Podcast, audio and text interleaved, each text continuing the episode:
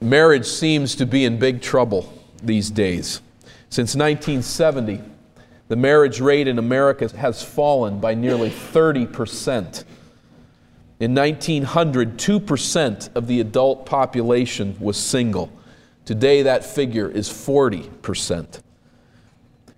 In her book, Unhooked Generation The Truth About Why We're Still Single, Jillian Straus claims that single adults are opting to find social and sexual gratification within groups of uncommitted single peers rather than in the confines of marriage. The trend is toward having fun, keeping one's options open, and avoiding the high call of commitment that is required in marriage. And while marriage rates plummet, divorce rates are skyrocketing. The National Center for Health Statistics claims that 43% of first marriages will end in divorce within 15 years. We go back a little ways, but back to 1880, the divorce rate was under 5%. Included in this assault is the homosexual agenda to reconstitute the very definition of marriage. And breathing the air of this cultural environment, it's vital that Christian churches think biblically about singleness, and we need to more and more as our culture develops. We should do so in anticipation, I think, first of all, of a growing population of singles within our own assembly. More importantly, we should do so because the glory of Jesus Christ is at stake in this issue. Jesus will be glorified, He will be exalted in our lives and in our church only insofar as the written Word of God guides our thinking and dictates our actions. So, for the single adults in our assembly, for our children who will become single adults, and for all of us who love them, let us seek biblical light on this matter of singleness. What does God's Word say? In reading for this topic, in studying the Scriptures, I feel very insufficient as I stand before you here. This could be developed in so many ways along so many lines, but I brought this topic under the light of Scripture and trace it down just several lines of thought. And let me start with this proposition that I think, first of all, singles should actively pursue marriage. Singles should actively pursue marriage. Marriage is God's good gift to mankind. It is good for single adults to pursue it. We hardly need to go there after the last few weeks on our topic of the family, but let's return to our moorings. Genesis chapter 1 and verse 26. Genesis 1 and verse 26 there needs to be a systematic defense of marriage within this culture. And so we just highlight a few verses of Scripture to do so. But first of all, in chapter 1 and verse 26, we read the words of God. God said, Let us make man in our image, in our likeness, and let them rule over the fish of the sea and the birds of the air, over the livestock, over all the earth, and over all the creatures that move along the ground. So God created man in his own image. In the image of God, he created him. Male and female, he created them. And God blessed them and said to them, Be fruitful and increase in number, fill the earth and subdue it, rule over the fish of the sea and over the birds of the air and over every living creature that moves on the ground. And of course, God announces his great benediction at the end of this sixth day, seeing that everything was very good. We come to chapter 2 and a recounting of this sixth day, a more careful recounting. We read in verse 18 of chapter 2 that the Lord God said, It is not good for the man to be alone. I will make a helper suitable for him. And then in verse 21 of chapter 2, the Lord God caused the man to fall into a deep sleep, and while he was sleeping, he took one of the man's ribs and closed up the place with flesh.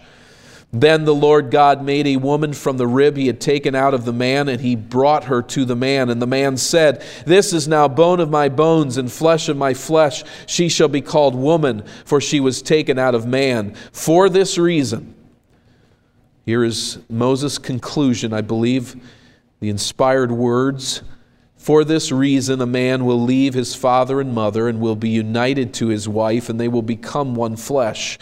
The man and his wife were both naked and felt no shame. God united one man and one woman in a one flesh relationship for life.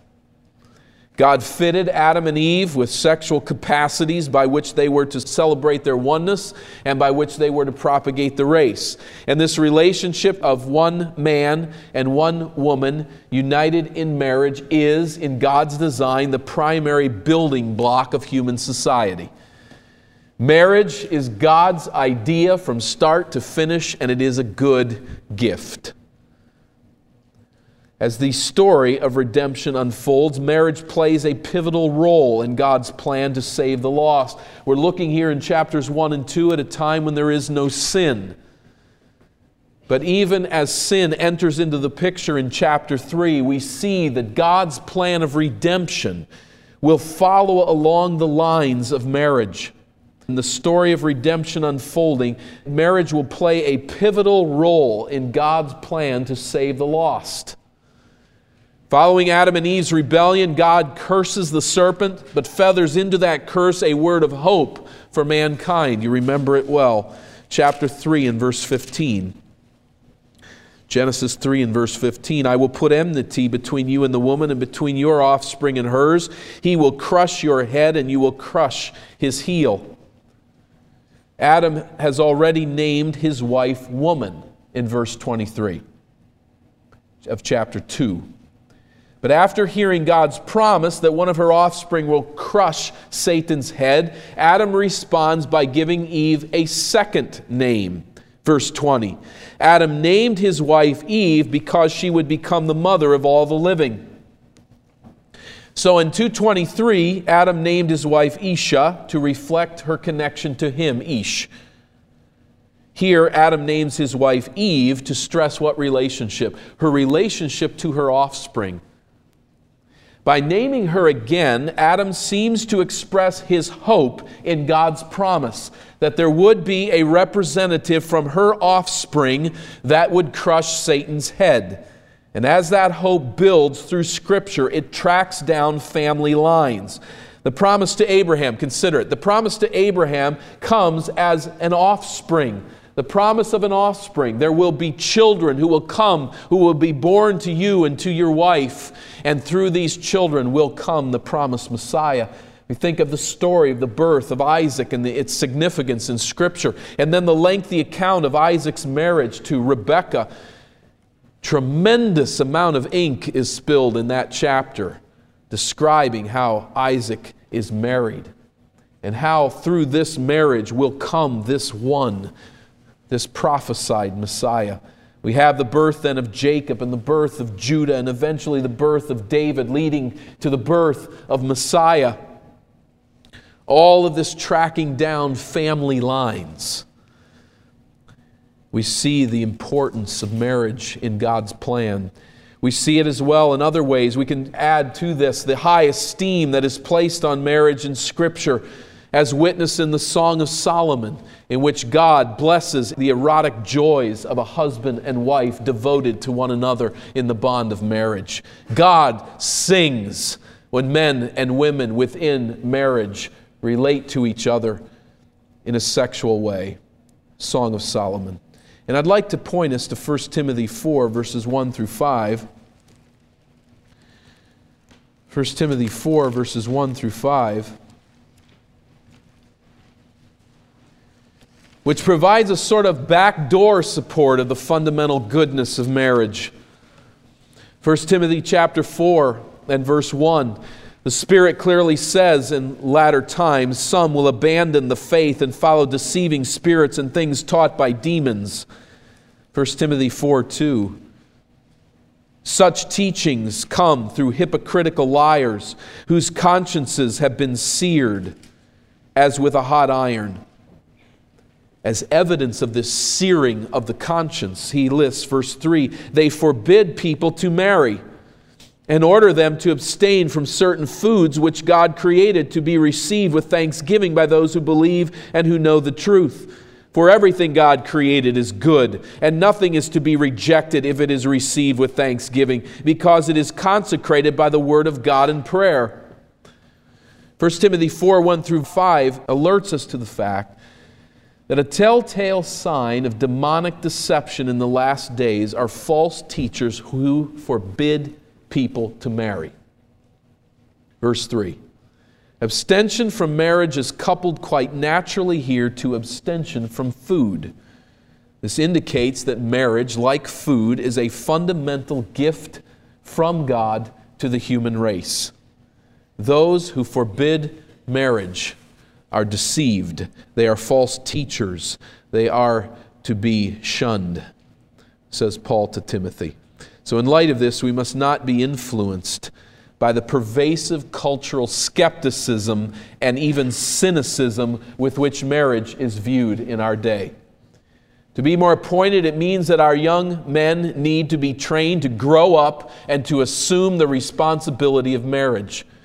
This is a word in the Christian church in America that did not need to be sounded very long ago, but it's a word that needs to be sounded today. We need young men to grow up and to assume the responsibility of marriage. I would say to teen boys in particular here, you need to commit yourself to pursue marriage as soon as it is time. To pursue marriage as soon as it is time. Now, that time is going to differ for each one of you. There will be different issues of life that you are facing and different plans that you have, of course, it will be different for each one. But do not look at marriage as something to avoid until you can't avoid it any longer, as something to put off until the bitter end of possibility. See marriage as a good gift from God and prepare yourself to pursue this gift. It's been a long time since my wedding day, I'll have to say, but if I recall, should ask my wife first, but I think somebody gave me this little band I remember, at least I've seen them, and I think I had one, a little band around my arm that had a ball and chain on it.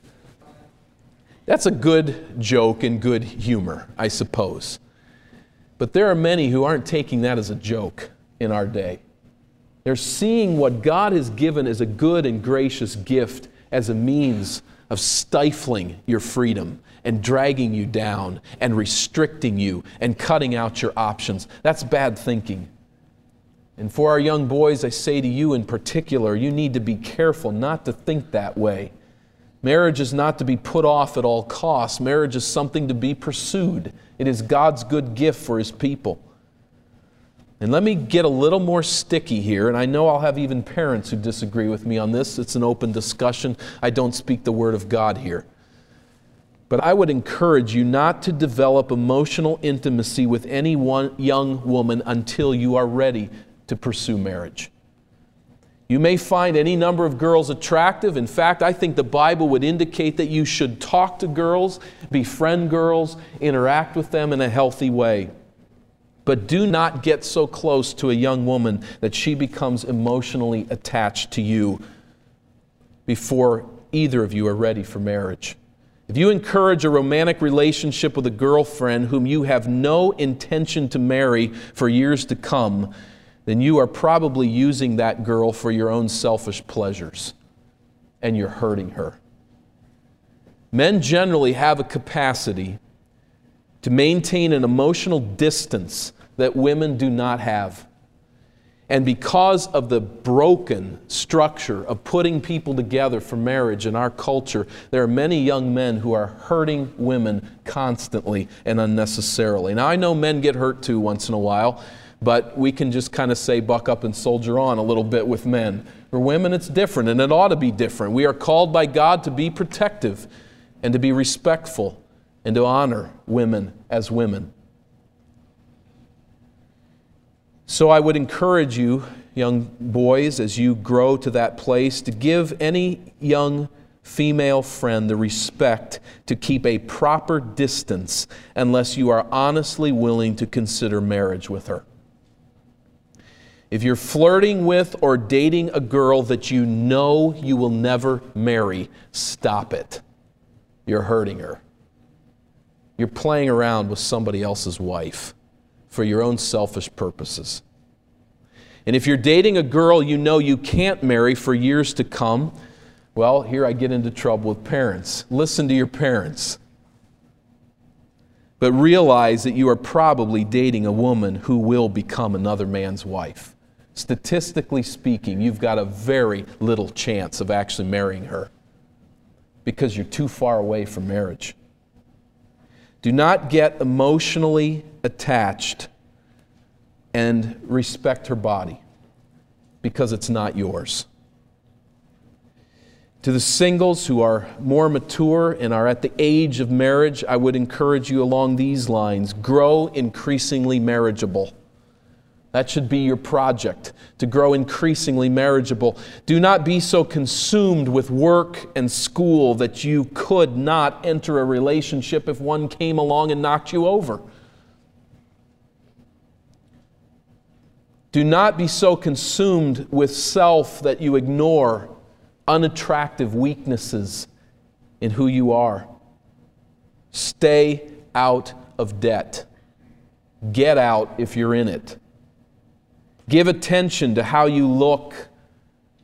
As a single adult, you need to care for your body. You need to dress and groom not how you feel it should be done, but dress and groom so as to appear attractive to a godly man or woman should God bring one along your path. These are just some practical concepts, even physical concepts, but I would say above all, develop character. Grow in Christ likeness. Become more and more a person of beauty and let God take care of the rest. So I say, first of all, and we're not done, but I say, first of all, pursue marriage. Singles should pursue marriage. That is the general baseline approach. It is a good gift from God. It should be pursued actively. But secondly, some singles should not pursue marriage. There is an exception to this general rule. 1 Corinthians chapter 7 addresses this issue as nowhere else in Scripture. And I do not provide by any means a full exposition of this entire chapter, which would be ideal. But I'd like to highlight just a few conclusions, a few statements that Paul makes concerning singleness, concerning more accurately celibacy. Some singles should not pursue marriage. This is true, and we should consider this along biblical lines. 1 Corinthians chapter 7 and verse 1 1 Corinthians 7 1. Now, for the matters you wrote about, it is good for a man not to marry. The Greek, not to touch a woman. It uh, refers to sexual intercourse and thus by extension to marriage. But verse 2 Since there is so much immorality, each man should have his own wife and each woman her own husband. And remember the context of Corinth. There was a tremendous amount of immorality and by immorality, let's understand, we won't need to say it anywhere else, but the biblical vision is for a man and a woman to reserve sexual activity until they are married. That is, for life to be devoted in sexual activity with one mate. This is God's call. But the norm here is verse 2 that because of immorality, because of the inability to remain pure, marriage is a legitimate and proper option. Now, Paul is not ignorant of Genesis 1 and 2. He's speaking here within a certain context. But he, as he, he discusses here the appropriate relationship then between a husband and a wife in verses 3 through 6, we'll skim over that. But coming to verse 6, he says, I say this as a concession, not as a command. That is, you're not obligated to be married. But, verse 7, I wish that all men were as I am. But each man has his own gift from God. One has this gift and another that. Paul rejoices here in the fact that God has given him a charisma. That is the Greek idea of a unique spiritual gift to remain celibate. And I wish everybody was like this, says Paul. Now, Paul was one intense guy, wasn't he? And he really had a lot to accomplish in the work of God. And he says, I wish that everybody lived the life that I live of complete devotion to the work of God and not to be drawn away by the demands of a family. So, even in light of the Bible's high commendation of marriage, celibacy is a noble choice, says Paul. I want you to understand that. But it comes with a gift.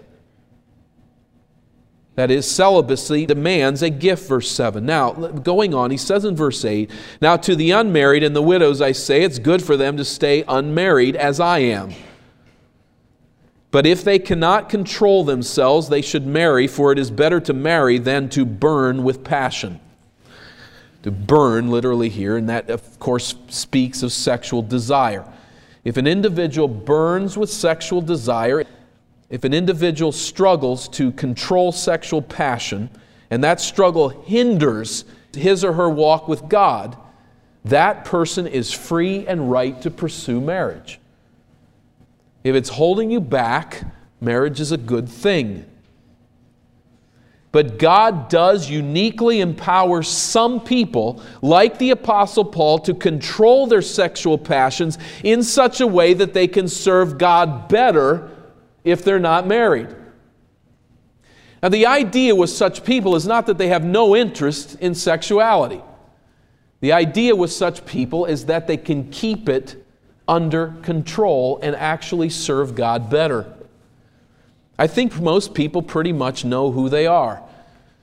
To not have sexual release is constantly causing spiritual trouble, or to not have sexual release is something that I can keep under control and I can give to God in order to serve Him better. Who are you? There are some that God has fitted to be able to say no to sexual passion in order to serve God better. Let's jump ahead to verse 25 in this chapter, 1 Corinthians 7 and verse 25. Now he says about virgins, I have no command from the Lord, but I give a judgment as one who by the Lord's mercy is trustworthy. But simply what he's saying there is some things Jesus has directly spoken on here. And I'm quoting him. There's other things, though, that are under inspiration as Paul writes them down but he's saying this is an idea I didn't get directly from Christ. Because, verse 26, because of the present crisis, I think that it is good for you to remain as you are. You're unmarried, remain that way. Verse 27 Are you married? Do not seek a divorce. Are you unmarried? Do not look for a wife. But if you do marry, you have not sinned, and if a virgin marries, she has not sinned, but those who marry will face many troubles in this life, and I want to spare you this. Now, Paul's instructions are motivated by what he refers to here as the present crisis, verse 26, in which God's people will, quote, face many troubles, verse 28. The Corinthian church was facing an external crisis of some sort that rendered marriage uniquely difficult. And it is important that we consider this context. Paul is not saying marriage is a bad thing. Try to avoid it if you can. He is not saying that celibacy earns God's favor more than does marriage. Paul is simply saying that if God so enables, a person may serve God more effectively by remaining single and avoid in all of that unnecessary trouble. In the present circumstances, then, this is Paul's counsel. Now remember, 1 Timothy, do you remember that 1 Timothy chapter 5 and verse 14? Paul encourages widows, young widows, in a different context to marry. So to one church, Paul can say, I think it's best that you not marry. And to another church, he can say in a different context, it is best for you to marry. Verse 29. What I mean, brothers, is that the time is short. From now on, those who have wives should live as if they had none, those who mourn as if they did not, those who are happy as if they were not, and those who buy something as if it were not theirs to keep, those who use the things of the world as if not engrossed in them. For this world in its present form is passing away. The present crisis, says Paul, is temporary, but it's very intense calling for radical living in the interest of God's will. We don't know all the circumstances and the details here, but there is a call to radical living for God's will. Verse 32 I would like you to be free from concern. That's why he gives this command. An unmarried man is concerned about the Lord's affairs, how he can please the Lord. But a married man is concerned about the affairs of this world, how he can please his wife. And his interests are then divided. An unmarried woman or virgin is concerned about the Lord's affairs. Her aim is to be devoted to the Lord in both body and spirit. But a married woman is concerned about the affairs of this world, how she can please her husband. I am saying this for your own good, not to restrict you, but that you may live in a right way in undivided devotion to the Lord. So, Paul wants to put a burden on no one. And I think to read this passage and to say it's really better that someone not get married than that they get married is really to misread the passage and to not take into account all that the Scripture teaches. Paul wants to put no burden on anyone. He just wants them to consider the liberty they may be privileged to enjoy by foregoing the normal path of marriage. This is put in contemporary terms very nicely in the book Rediscovering Biblical Manhood and Womanhood, edited by Piper and Grudem, where Trevor Douglas is quoted by Piper as saying this. He's a missionary in the Philippines, a single man, and he says the first advantage of being single is that it's best adapted to perilous situations. In rugged life among primitive tribes in guerrilla infested areas or in disease and famine, the single man has only himself to worry about. One of my chief delights is that I don't have to fit my ministry around a family schedule. I don't have to be home at a certain time each night. My time is the Filipino's time. Said very well. Gives a very live example of a man who sees what Paul is saying in the middle of this particular crisis, it is good for this man to be single. He sees this, he knows this, and he pursues his ministry in light of this truth. Now, let's bring it to bear on our setting, in our time. I guarantee you, Paul would be horrified to see a young man pursue an unrestrained life nurturing flirtatious relationships with any number of women and claiming that 1 Corinthians 7 is his justification. That is not what Paul is saying. This passage does not commend singleness as such, it commends celibacy. It commends celibacy for the express purpose of serving God with greater freedom and devotion. Having said that, then, there is an application here, I think, to single adults who would love to be married, but who are not. This is an application we draw from a different context, a different line of thought. But I would say, thirdly, that singles should seize the unique opportunity of their singleness to serve Jesus Christ with zeal. 1 Corinthians 7 and verse 35 Paul is driving at undivided devotion to the Lord. So we may miss on that second point and say, I don't believe God is calling me to celibacy. I would really love to be married, but I don't have that opportunity. There is no one that has asked to marry me. I, perhaps you're in a situation where you should not be married, but you would, you would love to be married. You don't you really think, in many respects, that it's the best thing for you to be single for life but there's just no option at this place. I think we draw from this passage then this principle.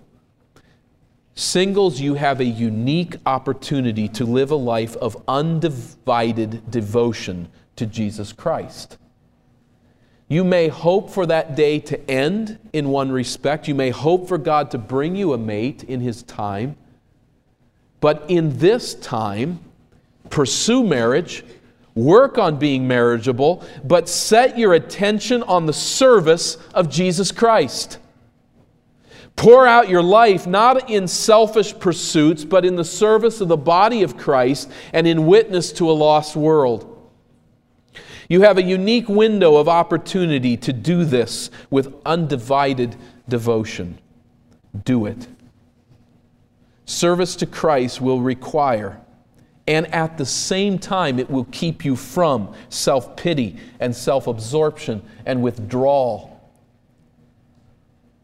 And I think one of the greatest joys and comforts to a single adult who would love to be married is the realization that you are following the path that Jesus Christ walked. He was never married. Jesus never had sex, although he was tempted in every place like we are. And as you follow the call to purity, to remain sexually pure for the mate that God may someday provide or may not, you can know that you are not an inferior member of Christ's body, but are in fact following the example of the head of the church. Depending on how you cut the chronology, whether Jesus was 30 or 33, he was way past marriageable age in his culture. Most young men were married at age 17 in Jesus' day. Jesus chose not to marry.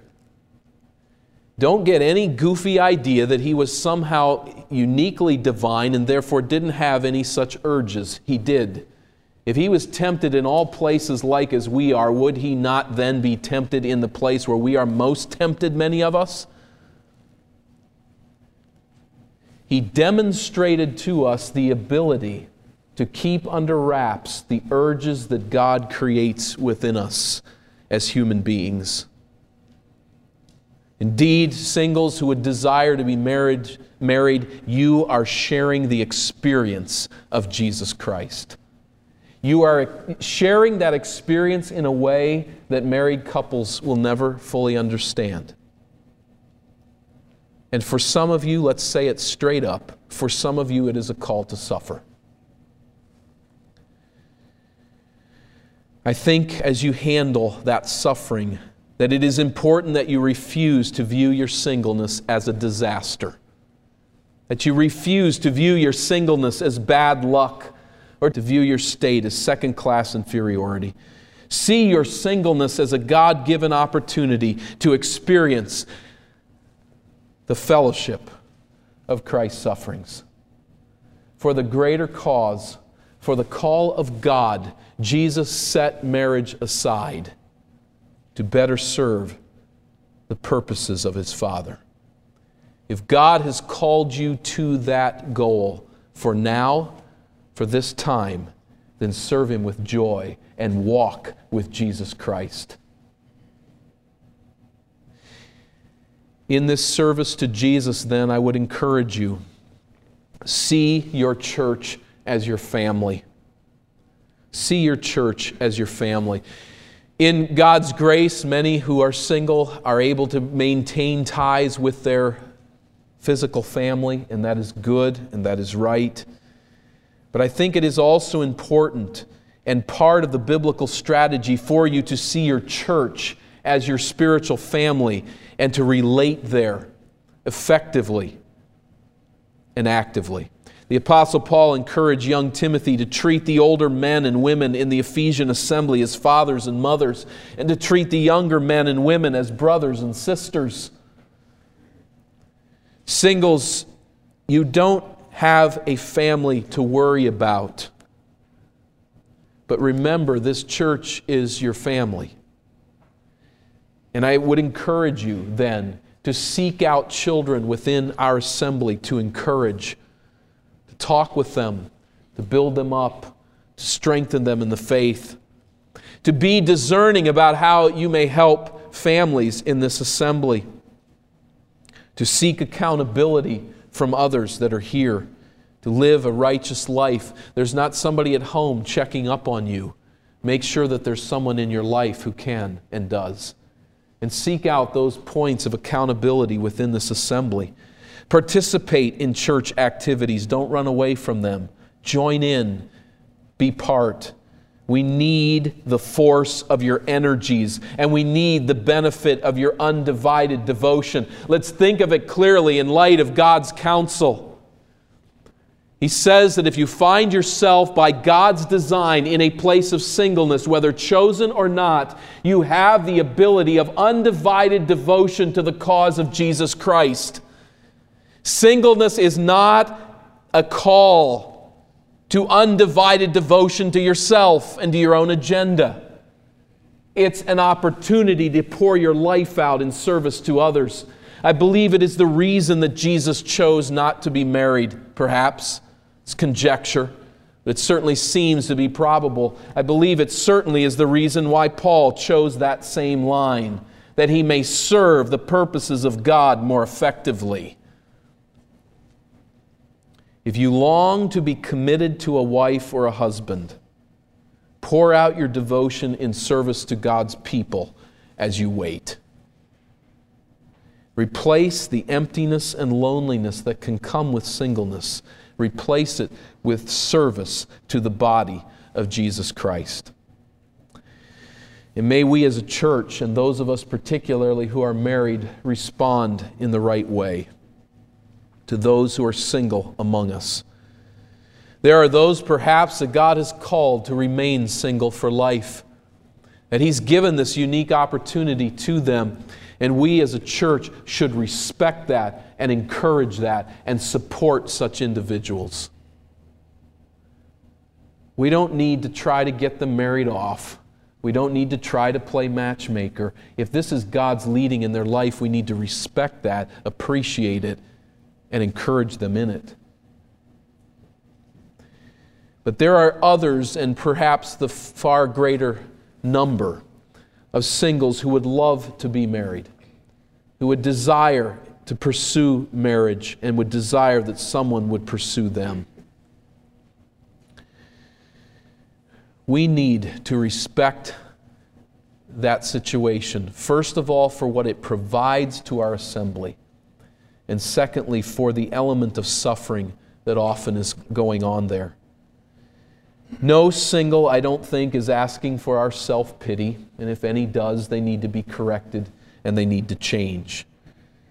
But what they are asking for is our support and our understanding and our appreciation of who they are. God has placed them for reasons only He knows in a position where they can be uniquely devoted to His cause and to accomplish more than what could be accomplished by many couples. Now, singles, there is a call for you to really step up and get that done. That, can only, that may only be theory.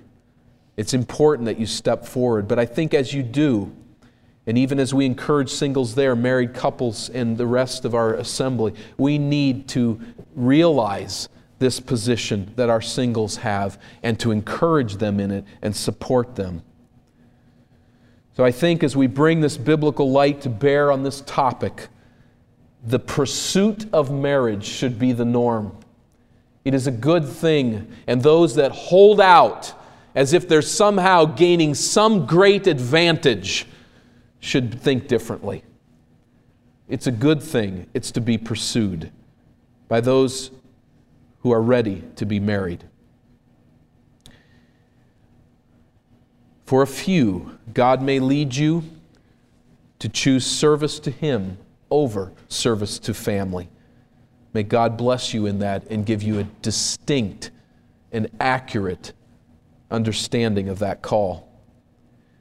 But for those who wait, I encourage you, pour out your undivided devotion to Christ in serving Him. And may each of us as a church respect and appreciate that. It is a call to patience, certainly. And as we bring this series to close, as we've talked about husbands and wives and parents and children, we have been reminded, haven't we, over these last weeks, of the difficulty of these relationships. They are the gracious gift of God, and yet they prove very troublesome, very difficult sometimes to maintain. There are issues that arise before us that we cannot understand. But God, through these relationships, develops us and nurtures us. And it is no different with singles. There are some problems, singles, that you don't face with a mate some trials that you don't understand anything about because you don't know what it is to make a life work with another human being. There is suffering in marriage for every married couple, but you do have a suffering of a different sort. Children suffer with ungodly parents and even godly parents who make mistakes. And parents suffer with disobedient children who want to rebel. And husbands and wives suffer because of unloving responses and actions on either's part. And singles suffer, wanting something very badly that God has not provided. We need to take hope in the reminder that all of these things are temporary. Marriage is temporary, singleness is temporary.